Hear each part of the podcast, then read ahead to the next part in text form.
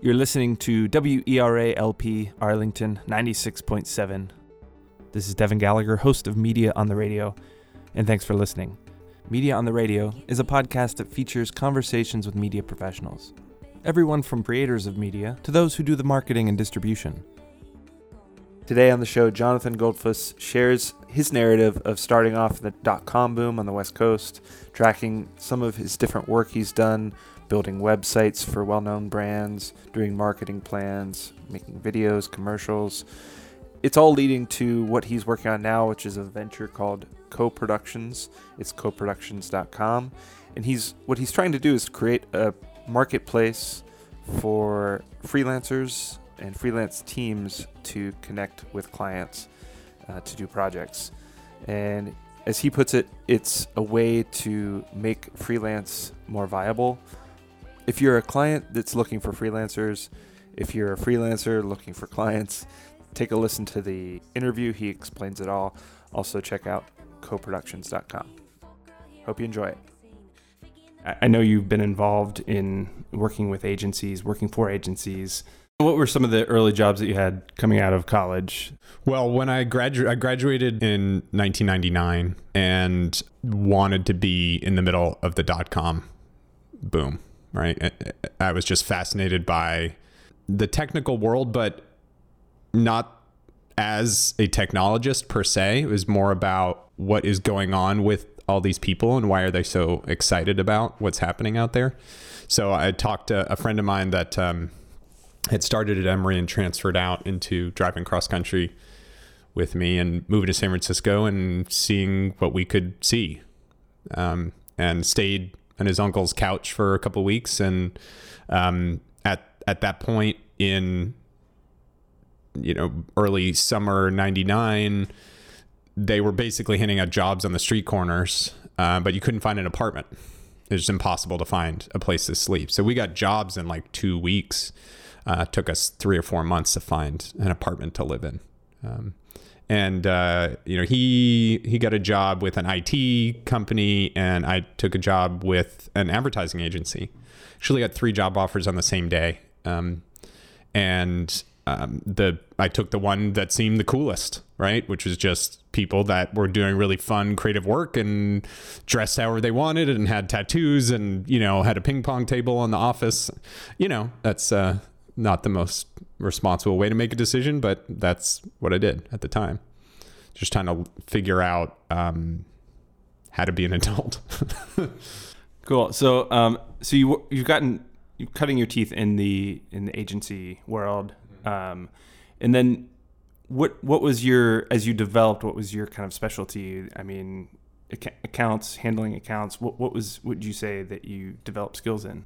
Within in about six months, I went to work for Hotwire.com, a travel website, which had just launched. So it was an early stage, and the you know the the branding, the logo they have now, they did not have then. And so you know we quickly rebranded the organization. You know I got a chance to work on marketing, advertising, production management, um, email marketing, and uh, what they called community marketing, which is sort of the precursor to social media marketing.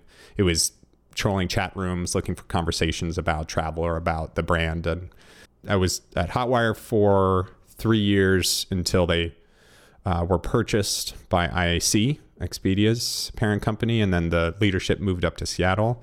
Um, my wife's career had a, a, change at that point, so we decided to move back to the East Coast to be close to our families. I went to work for AOL for a year, made just big budget TV commercials. Um, with the Teutuls, who are the motorcycle guys um, from Discovery Channel. They mm-hmm. had a mm-hmm. motorcycle mm-hmm. show, and they were yep. so it worked on that campaign, and then um, you know a number of different ads with the little yellow Running Man guy animation. I'm curious, you know, you you're talking about all of these projects and all of these products that you've helped launch, um, and as far as I know, you don't have a background in coding or in software development or video production, even though you've worked on commercials. Yeah, it was all it was always about trying to understand the true decision making dynamics. You know, that's the part that fascinates me the most. Why are people making the decisions they're making? Right? And it, it's very hard to ascertain that sometimes because people don't usually know. They're not conscious of why they're making the decisions they're making. We mostly make decisions emotionally and then we retroactively apply logical uh, reasons to justify why we made the decision we would have made anyway. Um, and so to me, that's fascinating. I mean, when I was at Hotwire, uh, we had a post purchase survey common, uh, especially in the digital world. And one of the questions was, How did you hear about Hotwire? And something like a quarter to a third of people used to say that they saw our TV ad. We didn't have a TV ad. We never had made a TV ad. And yet these people answer the survey and say, Yeah, I, I, I saw your TV ad. That's why I'm here. So again, to me, that's like these people do not know why they're here. They don't know how they heard about us. How could we possibly understand why they're making the decision if they don't even know? Right. So to me, that's the part that really fascinates me about human behavior is better understanding why we're doing what we're doing and then designing those communications and the systems to take advantage of what's actually happening, not what appears to be happening on the surface or what uh, the buyers might be telling us is happening. I was offered a full time job at Think Food Group, and they were just about to open their first restaurant outside of the DC area. Uh, and that was the Bazaar by Jose Andres in, uh, in a hotel in Beverly Hills called the SLS. And so their senior leadership was spending a lot more time out of DC than they ever had before and hired me to essentially give the DC restaurants the care and attention they needed from corporate, uh, even though a lot of their operations and senior staff was occupied elsewhere. I was essentially operating solo for the first year, year and a half, and trying to get marketing projects done in an environment that was far more constrained than one I had ever worked in before. Uh, you know, when you're at Hotwire or AOL or Discovery and you need a website, you either can build it in house with some very talented people, or you can go hire an advertising agency, and there's plenty of budget to hire some a, a great shop to do it. Uh, Think Food Group was not that way. One because the industry the the hospitality industry really just doesn't value marketing in the same way than a lot of other industries do. Two, Jose Andres was the creative director. We didn't really need outside vision, but it, then again, Jose was one person, and and his creativity was focused on the food and the restaurant atmosphere and the beverage and a lot of other things. And trying to get him to concept with me for for for print ads or for emails just didn't make any sense either, right? So I found myself in this position where I had projects that I knew I could get done with agencies, but I didn't have a budget that could hire an agency. I was constantly short in the kind of talent that I needed to get the projects done and having to scramble and do a lot of things myself that I wasn't qualified to do. Um, you know, had to learn a lot more about code, a lot more about hosting. Uh, I had to learn how to use Adobe Creative Suite a lot of times uh, to get things done myself because I couldn't afford to pay somebody else to do it. And, you know, what I couldn't get over was just this feeling of waste by doing that for this conversation, we talked a lot about the agencies and how they work. And what you're saying with this situation was you didn't have the budget to hire an agency. And sometimes there are projects that exist that you don't necessarily need an agency, but where do you go and what, how do you, you know, get access to the talent that you need? And so, in terms of that issue, and I, and I feel like I know that there's a lot of clients out there that need, for example, my expertise to solve a problem, but I can't get connected to them necessarily. Well, I mean, how do we find those people now? We call the people that we know that have expertise in the area and say, who do you know? Right? Can you refer somebody to me that does this thing? For the most part, that works. However, it was not easy, it was not quick, and I didn't have many options. If I found one person that had the skills and the availability, then I considered myself done with the search, right? Great. Found somebody. Let's do it. And so that's not a great way to sort of optimize what it is that you're you're trying to get done. A big part of it is that if you if you have a project that needs more than one skill set, uh, you have to go through that process multiple times and you have to find all of those people and make sure they're available at the same time right and you find one then you go to find the next one and the first one becomes unavailable then you got to go find a first one again and then the second one becomes unavailable so you know you're constantly playing this game of trying to essentially find the people for the next time that you need them as opposed to going and hire an agency and an agency um, supposedly has all these skills available in house all the time, but they're incentivized to sort of fudge around the edges, right? And say, yo, yeah, we've got a great motion graphics animator, right? And then run back to the office and say, "Hey, are you a motion graphics animator?" No? Oh my gosh. Okay, well we got to find somebody. I think to a certain extent the clients have sort of caught on to that idea and realize that these agencies are essentially becoming more and more virtual, having to cut their own overhead and therefore hiring freelancers themselves. And so, you know, in the end, you're hiring an agency in a big part because they have a bigger Rolodex than you do they don't have a monopoly over these people. The, the people are out there in the market. They're not trying to hide. The alternative to the, let me call the people I know, is to use one of the current platforms like Upwork or freelance.com. And that lacks the verification mechanism that you have in the old fashioned method of, you know, going through your contact list. And you had mentioned when we when we met for coffee that you said that some clients will hire multiple people to do the same job Yeah. just because they can't guarantee that. Yeah, I mean, I, the the guy that I know that uses Upwork the most hires two or three people for every project, and just has them work in parallel, and doesn't tell any of them about each other because he's been left at the end of the of his timeline with no work too many times, uh, and so he just he builds redundancy into his system. Well, and from the freelancer video pro- producer perspective, it's or even better a developer that that spends so much time, you know, developing that skill. It's ve- super technical, m- many years of study to do that. I use this term a lot. They have to rise to the level of their incompetency to then go and be a networker, be a, a project manager, a, a, you know, somebody that's going to network to find clients. Sure. Th- th- why do they have to do that? There Well- should be some sort of mechanism. To, I mean, I know a lot of a lot of people, designers and developers mostly, that have gone out on their own and realized that they so despise the business development process that they went back in house, even though they weren't excited about it. and I'm sure a lot of them are actually really decent at working with clients. It's not about how their client management or their their personality or anything like that. It's literally they can't develop the work. They yeah, can't they just it. they they just are so allergic to you know things like cold calling and you know that it's just it's too painful for them, and so they it they can't be happy on their own because of the amount of time that's required uh, of being a salesperson. So what would be the solution then to this problem? Let me think about it. Well, no, so it, listen, I mean, I- we, we, we we're not hiding the ball. So you're you're working on the solution now, which is co-productions.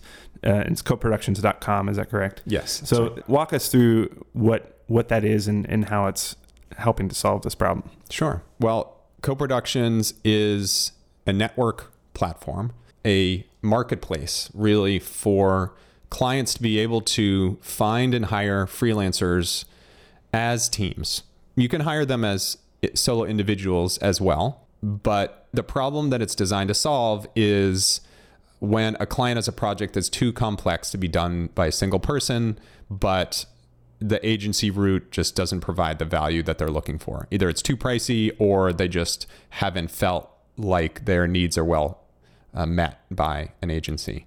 And first and foremost, we at co-productions validate the professional experience of the people that sign up on the network. So you you can't get into the co-productions network as a freelancer unless you have a professional that's willing to publicly vouch for your skills. That's willing to say, "Yes, I've worked with this person. Yes, they demonstrate the skills that they claim." So, you know, that solves the primary problem with the more anonymous freelancer platforms where you can't really be sure, right? These are people that are connected and you'll you know who those connections are, but at a much higher quality level than say LinkedIn, right? On LinkedIn, I'm connected to a thousand people that I would never vouch for, but you can't be connected to people on co-productions unless you would vouch for them. Then once you've built out this interconnected web of connections to validate work experience, that also serves as the platform to build teams. In general, if you're a say copywriter, most of the people that you know and have worked with professionally are designers and developers and producers and directors, you know, the complementary skills that you would work with. The connections, the people that you use to vouch for your experience are also the people that you could team up with to, to do uh, these projects. Of course, this the site um, you're running it and it has to to sustain itself has to make money. So how does how does the actual match work and how do how do sure. people get teamed up? Yeah, I, you know, I would say again, it's a it's a marketplace platform. I, I'm essentially functioning as a broker. I am developing the business. You know, right now I work directly with the clients to scope the project that they have a need for. I then send that scope document out to everybody in the network that has a related skill set. Uh, called that my request for bids. Once all the bids are in, you know, ideally somewhere between two and six per project, I will send the client a bid report that just says here are the teams that have bid on your project. Here's their individual information so you can decide if these are the people you want to work with. Client selects a team. Sometimes they pick more than one. But it's usually one team to be introduced to. Uh, and then co-productions charges 15% on top of what the freelance team uh, is charging. So the client pays a 15% premium uh, to co-productions uh, to essentially find and then I handle the the contracting and uh, billing for the project as well. To me, it sounds pretty good because, especially from a freelance perspective, you're not paying any additional finder's fee or anything from that, and also you're not ha- having to handle some of the overhead that's required for the project as well. From the freelancer standpoint, the the benefits they get first and foremost are they don't have to do business development. The network is driving projects to them, and, and there's can, nothing to lose. Yeah, there's no co- there's no cost or obligation for freelancers if they sign up. Um, there are some other companies that have started in the space that um, you know charge freelancers a, a sign up fee of you know as much as five hundred dollars just to find out about the work. Um, you know, my philosophy on that is that freelancers in general are don't have the financial stability that um, would be reasonable to expect them to, you know, walk into a platform for the first time and, and hand over $500 without ever knowing if that money is going to come back. Um, you know, the, the way I look at it is the freelancers are the product. They're this, they have the skills, they're the experts, and, you know, the, the clients would otherwise have to hire an agency to do the same work and pay two to three times as much. So a 15% uh, uh, fee to them is barely noticeable compared to the savings they're getting by going freelancers. It's interesting because the network is remote to a certain degree. And as you said, it's interconnected. So that there's a lot of people that know each other already that may be working together.